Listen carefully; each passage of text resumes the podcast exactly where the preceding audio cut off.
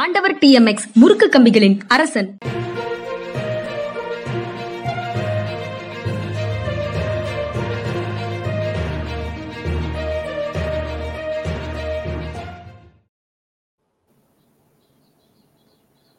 வணக்கம். இது மனிதா மனிதா நிகழ்ச்சி.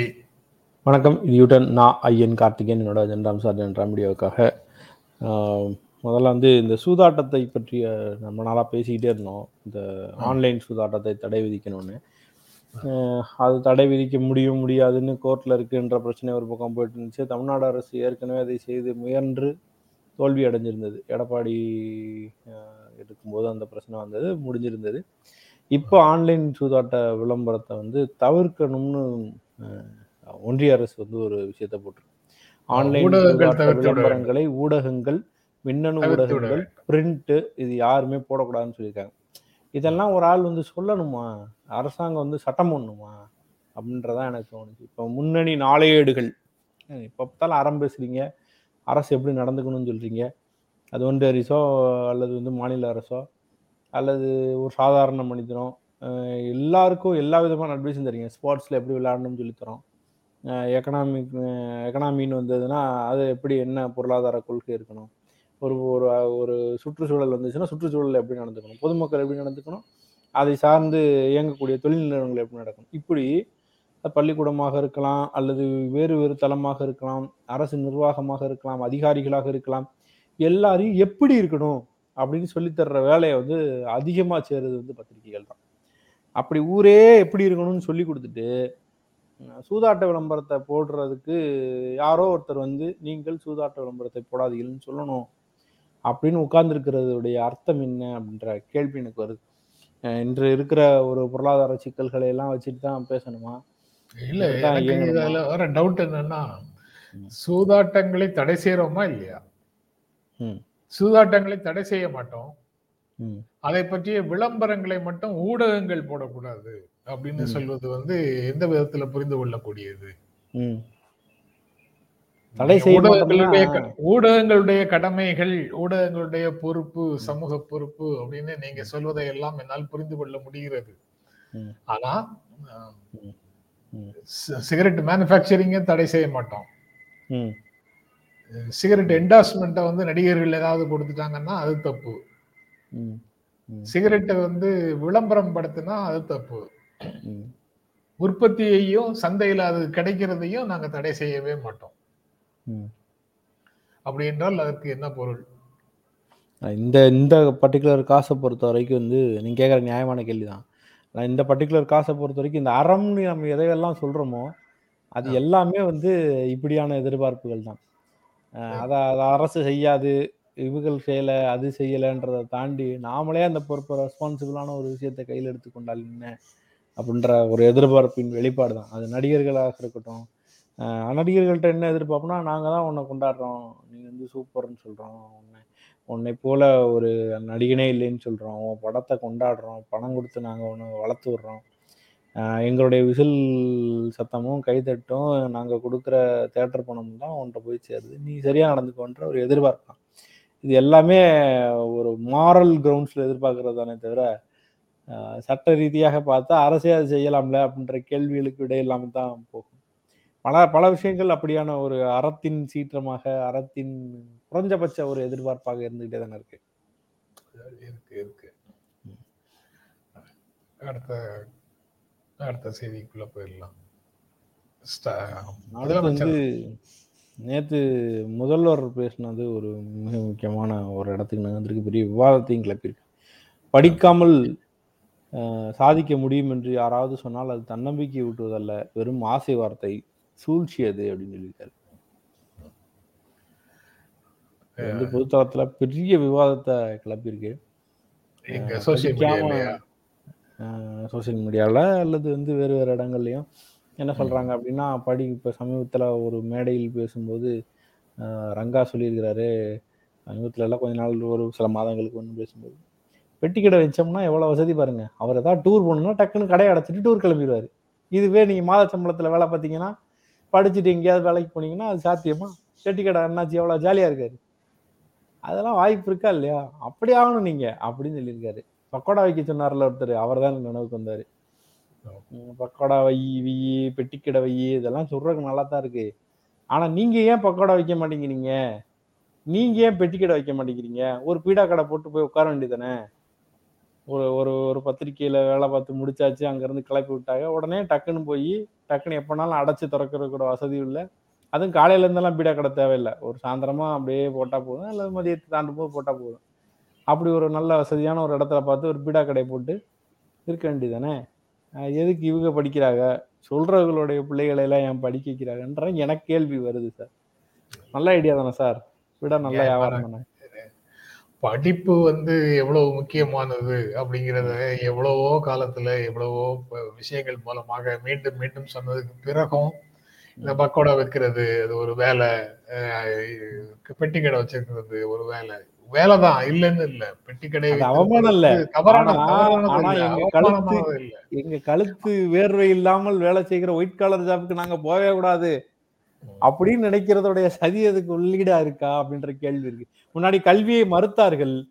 இன்னைக்கு நீங்க ஏன்டா கல்வியை மறுக்கிறேன்னு சொல்லி கேள்வி கேட்க ஆரம்பிச்சதுக்கு பிறகு நேரடியாக நீ படிக்காதன்னு சொல்லாம படிச்சு நாங்க பெ- வாசனம் பெட்டி படிக்க பெட்டி கடையே வந்து நான் போஸ்ட் கிராஜுவேஷன் முடிச்சதுக்கு அப்புறம் வந்து வச்சுக்கிறேன். ம் ம். இல்ல அது ரொம்ப முக்கியமானது. இப்ப நீங்க சொன்ன வார்த்தை ரொம்ப முக்கியமானது. நான் என்ன சொல்றேன்னா ஒருத்தர் வந்து ஆண்டர்பிரினர்ஷிப் அப்படின்னா ஆண்டர்பிரினர்ஷிப் பத்தி நிறைய படிக்க வேண்டியது எல்லாத்துக்குமான எக்ஸ்பர்ட்ஸ்னு ஒருத்தங்க இருக்காங்கல்ல. அது நீங்க விவசாயத்தை எடுத்துக்கிட்டீங்க அப்படின்னா நீ வந்து படித்ததெல்லாம் விட்டுட்டு விவசாயம் பார்க்க போன்னு சொல்லும்போது எல்லாருக்குமே நல்லா தான் இருக்கும். ஆனால் சிக்கல் என்ன வருது அப்படின்னா அன்னைக்கு வெள்ளம் வந்து என்ன செய்வார்? அந்த வருடம் வெள்ளம். அந்த விவசாயியாக மாறியவருக்கு நட்டத்தை எப்படி அவர் ஈடுகட்ட போகிறாரு அல்லது வறட்சி அந்த வறட்சியை அவர் எப்படி ஈடுகட்ட போகிறாரு அல்லது சர்ப்ளஸாக அந்த உற்பத்தி அதிகமாயிருச்சு. தக்காளி போடுறாரு தக்காளி எங்கேயோ போய் நிற்கிது அப்போ அவர் என்ன செய்வார்? இல்லை நான் வந்து தற்சார்பு விவசாயத்துக்கு உட்பட்டு மட்டும் இருக்கலாம் அப்படின்னு சொன்னால் ஓரளவுக்கு அது ஓகே. ஆனால் தற்சார்புக்கு உட்பட்டு அதில் மட்டும் இருக்கிறத வச்சு வெளியில் வேறு வேறு விஷயங்களை பிள்ளைகள் படிக்கிறதுக்கோ வேறு விஷயத்துக்கோ நீங்கள் சந்தைக்கு போகும்போது நம்மகிட்ட இருக்கிறத கொடுத்து பண்டமாற்று முறையை போல் இங்கே வசதி இல்லை. அது ஒரு ஒரு பார்ட்டாக செய்கிறதுன்னு சொல்கிறது வேற. முற்றிலும் ஒழிச்சிட்டு நீ படிப்பை பூரா தூக்கி போடு பணத்தை பூரா தூக்கி போடு நீ முன்னேறவே முன்னார முன்னேறாதன்னு சொல்கிறது வந்து வேற. இப்போ நீங்கள் இப்போ படித்ததுனால தான் அன்னைக்கு வந்து ஒரு சமூகத்தை சார்ந்தவர்கள் மட்டும் வக்கீல்களாகவும் இது ஜட்ஜாகவும் கலெக்டராகவும் கிளரிக்கல் ஜாபாகவும் எல்லா இடத்துலையும் இருக்க முடிஞ்சது. அன்னைக்கே நீங்கள் பீடா கடை பற்றி பேசியிருந்தீங்கன்னா பிரச்சனை இல்லை. அன்னைக்கே பக்கோடா பற்றி பேசியிருந்தீங்கன்னா பிரச்சனை இல்லை. இன்னைக்கு படிப்பு வாடகையே இல்லாமல் களத்து மேட்டில் இருந்து வேலை செஞ்சுட்டு இருந்த அல்லது கூலி தொழிலாளிகளாக இருந்த பிள்ளைகள் எல்லாரும் வந்து இன்னைக்கு கொஞ்சம் கஞ்சி போட்ட சட்டையை போடுற ஒரு இடத்துக்கு வரும்போது ஒய் பீடா கடை ஓபன் பண்ண மாட்டீங்கன்ற கேள்வி வந்து ரொம்ப மோசமானதா இருக்கு. அப்ப பீடா வந்து இவ்வளவு பாப்புலர் ஆகல. இப்பதான் பாப்புலர் ஆயிருக்கு அப்படின்னு இப்பதான் சொல்லுவாங்க. popular ஆ இருக்கா உம். அது அதான் இது ரொம்ப முக்கியமானது. அத முதல்வர் சொல்றது வந்து ஒரு வெயிட்டேஜ் ஆயிடுச்சு ஒரு பஞ்ச் லைன் மாதிரி அது ஆயிடுச்சு நான் நான் வந்து ஒரு முதல்வராக சொல்லவில்லை. நான் ஒரு தந்தையாக சொல்றேன். இதுவரை அவர் சொன்ன எந்த டயலாகையும் நான் வந்து ஓராண்டாக இவ்வளவு தூரம் ரசிச்சு சொன்னது கிடையாது. அவர் சொன்ன இந்த பர்டிகுலர் டயலாக் வந்து ரொம்ப ரொம்ப முக்கியமானது. நிறைய இடங்கள்ல வர்றதே வந்து படிப்பு தேவையில்லைன்ற மாதிரி வந்துகிட்டு இருக்கு. கல்வி இடஒதுக்கீடு இது எல்லாத்தையுமே காலி செய்யக்கூடிய ஒரு சாஃப்டான ஒரு நடவடிக்கை அது. அதாவது அட்மினிஸ்ட்ரேஷன் சீஃப் மினிஸ்டர் அப்படிங்கிற பொசிஷன் அது அதை ஒட்டி பேசுற பேச்செல்லாம் இருக்கட்டும். ஆனா அவர் இரண்டு மூன்று இடங்கள்ல நான் ஒரு பெண்ணின் அப்பாவாக பேசுறேன். ஒரு குழந்தையின் அப்பாவாக பேசுறேன். படிப்பினுடைய முக்கியத்துவம் பத்தி பேசும்போது இப்போ அதை பத்தி பேசுறேன். அப்படின்னு அந்த பேரண்டல் கவலைகள்னு சொல்லுவாங்கல்ல அந்த பேரண்டல். கவலைகள் அப்பாவாக. மனதில் வரக்கூடிய கவலைகள் பல இடங்கள்ல அவர் வந்து வெளிப்படுத்துகிறார். அது வந்து அவரை வந்து மக்கள் மத்தியில ரொம்ப நெருக்கமாக கொண்டு வந்து சேர்க்கிறது அப்படின்னு நினைக்கிறேன். அவர் அந்த அவருடைய அந்த உணர்வு உணர்வு வெளிப்பாடு அந்த உணர்ச்சியின் வெளிப்பாடு அந்த உணர்வின் வெளிப்பாடு. இதுக்கிடையில வந்து இதே இதே வாரத்துல வந்து அதீதமான லாக்அப் டெத்தை பற்றிய பேச்சுக்களும் வந்துகிட்டே இருக்கு. இப்ப அந்த லாக்அப் டெத் நேற்று நடந்ததை வந்து சிபிசிஐடிக்கு மாத்திட்டாங்க. ப்ளஸ் வந்து அவர்களை சஸ்பெண்ட் செஞ்சிருக்காங்க. அது உடனடியாக செஞ்சிருக்காங்க. இதுக்கு முன்னாடி இருக்க லாக்அப் டெத்துக்கெல்லாம் இல்ல லாக்அப் டெத்து கிடையாது. அரஸ்ட் விசாரணை கைதி டெத்து கிடையாது. அடித்ததுனால் மரணம் இல்லைன்னு சொல்லி ஏகப்பட்ட விஷயங்கள் பேசிட்டு இருந்தாங்க. அந்த போக்கு வந்து இப்ப மாறி இருக்கு. இனிமே டெத்துன்னு ஒண்ணு வந்ததுன்னா உடனடியாக அரெஸ்ட் நடக்கும். உடனடியாக அவர்கள் சஸ்பெண்ட் செய்யப்படுவார்கள்ன்ற இடத்திற்காவது இது நகர்ந்துருக்கு. விசாரணைன்னு ஒன்று ஃபேரான ஒரு விசாரணைக்கு உட்படுத்தப்படக்கூடிய சூழல் உருவாயிருச்சு அப்படின்றது சமூக வலைதளங்களுக்கும் பத்திரிகைகளுக்கும் தான் நன்றி அடித்ததில் அடித்ததில் இறந்திருந்தார்கள் அப்படின்னு சொன்னா ஒரு கொலை குற்றச்சாட்டாகவும் பதிவு செய்யப்படும்.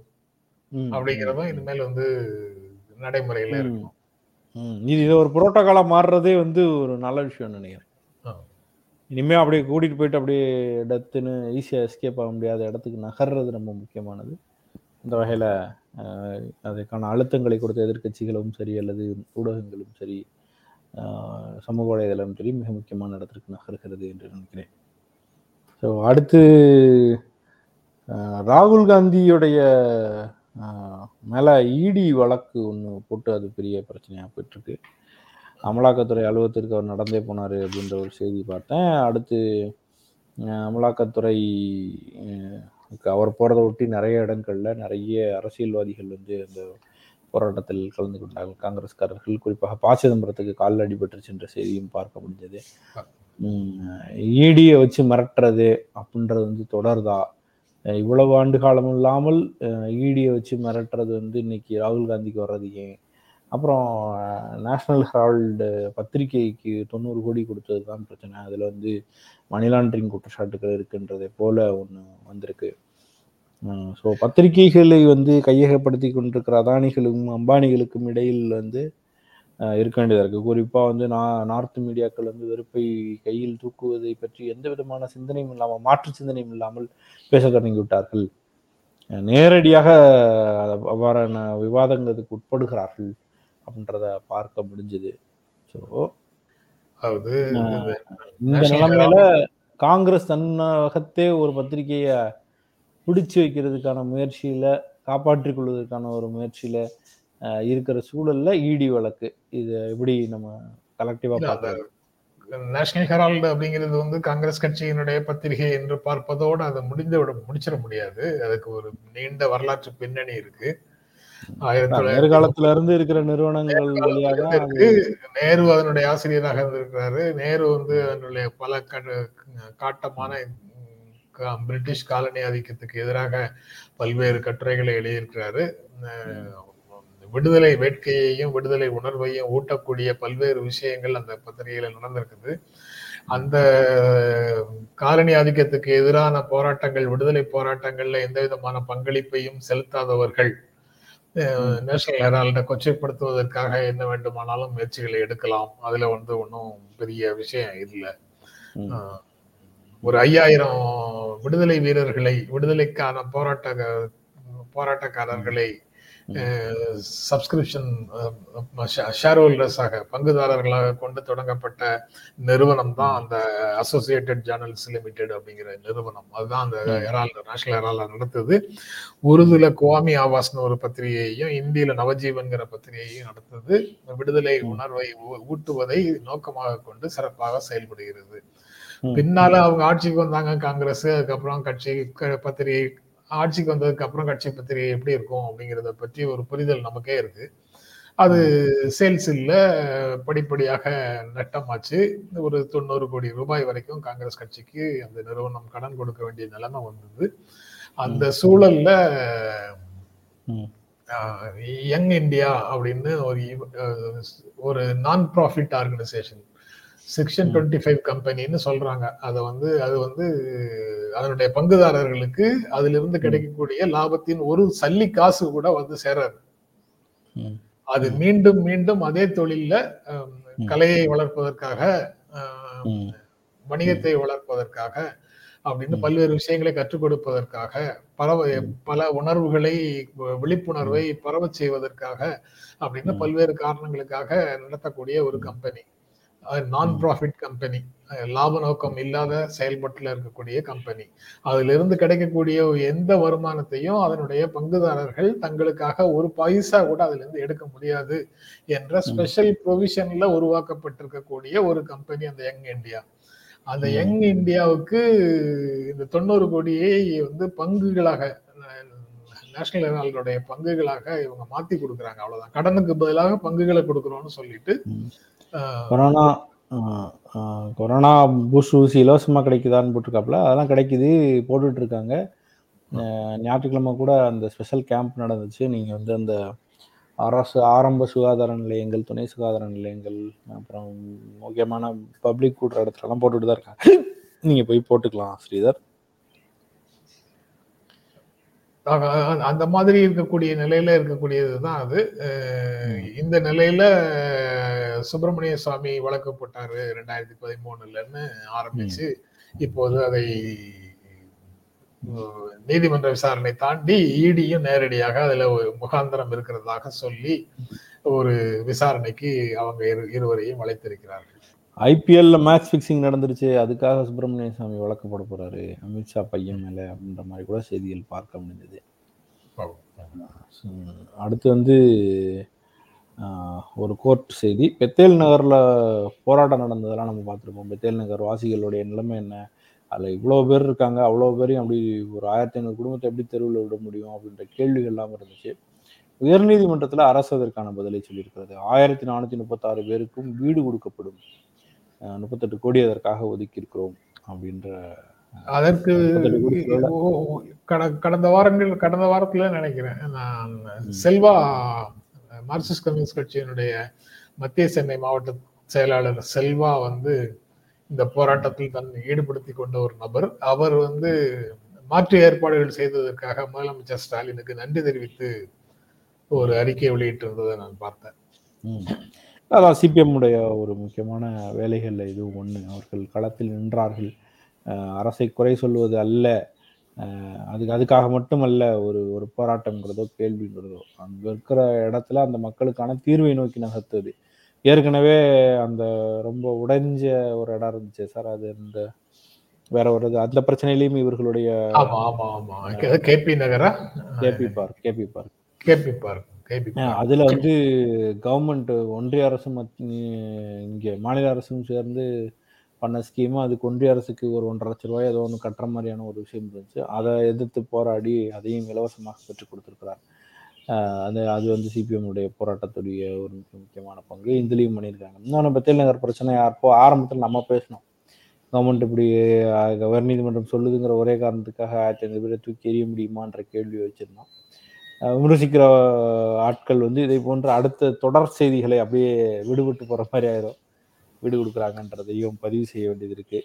அடுத்து மிக மோசமான அஹ் மனித கூறுகளில் தொடர்ந்து மனுஷங்களாடா நீங்களாம் அப்படின்னு நம்மளை கேட்டுக்கிட்டே இருக்கக்கூடிய ஒரு கேள்வி. கும்பகோணம் பக்கத்தில் ஆணவ கொலை நடந்திருக்கு. ரெண்டு பேர் வேறு வேறு சாதியை சேர்ந்தவர்கள் திருமணம் செய்து செய்திருக்கிறாங்க. என்ன சாதின்றது வந்து குறிப்பிடப்படல. பொதுவாக ஆணவ கொலையில் வந்து தலித்துகளுக்கு எதிரான கொடுமையாக இருந்தால் அது வந்து குறிப்பிடப்படும். அப்படி எதுவும் நான் பார்த்த வரையில் இல்லை. உண்மை என்னன்னு தெரில ஸோ இரண்டு வேறு வேறு சாதிகள் சேர்ந்தவர்கள் லவ் பண்ணுறாங்க ஒரு ப ஒரு பையனும் ஒரு பொண்ணும் லவ் பண்ணுறாங்க அந்த பொண்ணுக்கு வந்து சொந்தத்திலேயே ஒரு ஒரு ஆளை திருமணம் செய்து வைக்க முயற்சி நடந்தபோது அந்த பொண்ணு போய் அந்த ப லவ் பண்ண பையனை கல்யாணம் பண்ணிக்கிறாங்க. கல்யாணமாகி அஞ்சு நாளுக்கு பிறகு அண்ணனும் அந்த திருமணம் செய்து கொள்றதுக்காக இருந்த சொந்தக்கார பையனும் அவங்க வீட்டுக்கு விருந்துக்கு அழைத்து விருந்துக்கு வந்தபோது வீட்டு வாசலில் வைத்து வெட்டி விட்டனர். அது ரொம்ப ரொம்ப கொடூரமான செய்தியாக இருக்கு. இன்னமும் நம்ம சாதி இல்லை சாதி வேண்டான்னு ஒரு பக்கம் சொல்லிக்கிட்டு இருக்கோம். ஒரு ஒரு சாதிக்காக ஒரு கொலை அப்படின்றது ரெண்டு கொலை. அது வீட்டு வாசல்லையே விருந்து கலைச்சி கொல்லக்கூடிய அளவில் இன்னைக்கு சாதி விரியில் ஊறி போன பிள்ளைங்க இருக்கிறத பார்க்கும்போது ரொம்ப ஒரு மாதிரி என்ன சொல்கிறதுனே தெரில. இது சட்டங்களால் தீர்க்கப்படக்கூடியது அல்லன்னு நான் நினைக்கிறேன். இந்த பையனுக்கு வந்து வெட்டிட்டோம்னா கண்டிப்பாக ஜெயிலுக்கு போகுன்றது தெரிஞ்சிருக்கும். திட்டமிட்டு கூப்பிட்டு ரெண்டு பேரும் செஞ்சுருக்காங்க. கல்யாணம் பண்ணக்கிறதாக இருந்த பையனும் செஞ்சுருக்கான். அண்ணனும் செஞ்சுருக்கான். அப்படின்றப்போ வந்து திட்டமிட்டு நடந்திருக்கு. நம்ம ஜெயிலுக்கு போகுன்றது இவர்களுக்கு தெரியும். அப்போ தண்டனைகளுக்கும் அவர்களை தாண்டி அந்த வெறி ஊட்டப்பட்ட ஒரு மனநிலை பன்னெடுங்கலமாக நமக்கு இருக்கிற சாதி வெறியுடைய அடுத்த கண்ணி தான் அது இந்த இந்த புத்தி வந்து மாற்ற வேண்டியது இருக்குது இல்லை நாங்கள் ஜாதி பெருமை தானே பேசுகிறோம் அப்படின்னு ஆரம்பிக்கிறதுல இருக்கிற இல்லை நாங்கள் ஜாதியை வந்து வெறியாக சொல்ல நாங்கள் எங்களுக்குள்ளே எங்கள் சாதி பெருமையான சாதின்னு நாங்கள் பேசணும். இதில் என்ன தப்பு? அப்படின்லாம் பேசக்கூடியவர்கள் இருக்கிற ஊரில் வந்து இந்த மாதிரியான கொடுமைகளை பேச பொருளாகாமையே விடுபட்டு போகிற சூழல் இருக்கு. ரொம்ப ரொம்ப அசிங்கமானதுன்னு நினைக்கிறேன் இது. ரெண்டாயிரத்தி இருபத்தி ரெண்டில் இப்படியான நிகழ்வுகள் நடக்கிறது வந்து அஸ் அ ஹியூமன்ஸாக நமக்கெல்லாம் ஒரு ரொம்ப பிற்போக்குத்தனமான ஒரு சிந்தனையில் தவித்து கொண்டிருக்கிறோம்ன்ற ஒரு விஷயம்தான் எனக்கு தோணுது. சார்? அதுல நீங்க சொன்னீங்கல்ல அவருடைய அண்ணன் வந்து அவர் ஒரு தங்கையை வந்து இன்னொருவருக்கு திருமணம் செய்து கொடுப்பதாக நினைச்சுக்கிட்டு இருக்கிறார் கொடுக்க வேண்டும் என்று நினைச்சிட்டு இருக்கிறார் இங்- இங்கிருந்தே அது தொடங்குகிறது. அப்பா ஒருவரை ஒரு ஒருவருக்கு திருமணம் செய்து கொடுக்க வேண்டும் என்று நினைக்கிறார்னு வச்சுக்கோங்க. அண்ணன் ஒருவருக்கு திருமணம் செய்து கொடுக்க வேண்டும் என்று நினைக்கிறார். யாருமே வந்து அந்த பெண் யாரை திருமணம் செய்து கொள்ள விரும்புகிறார்னு கேட்கறதே இல்லை.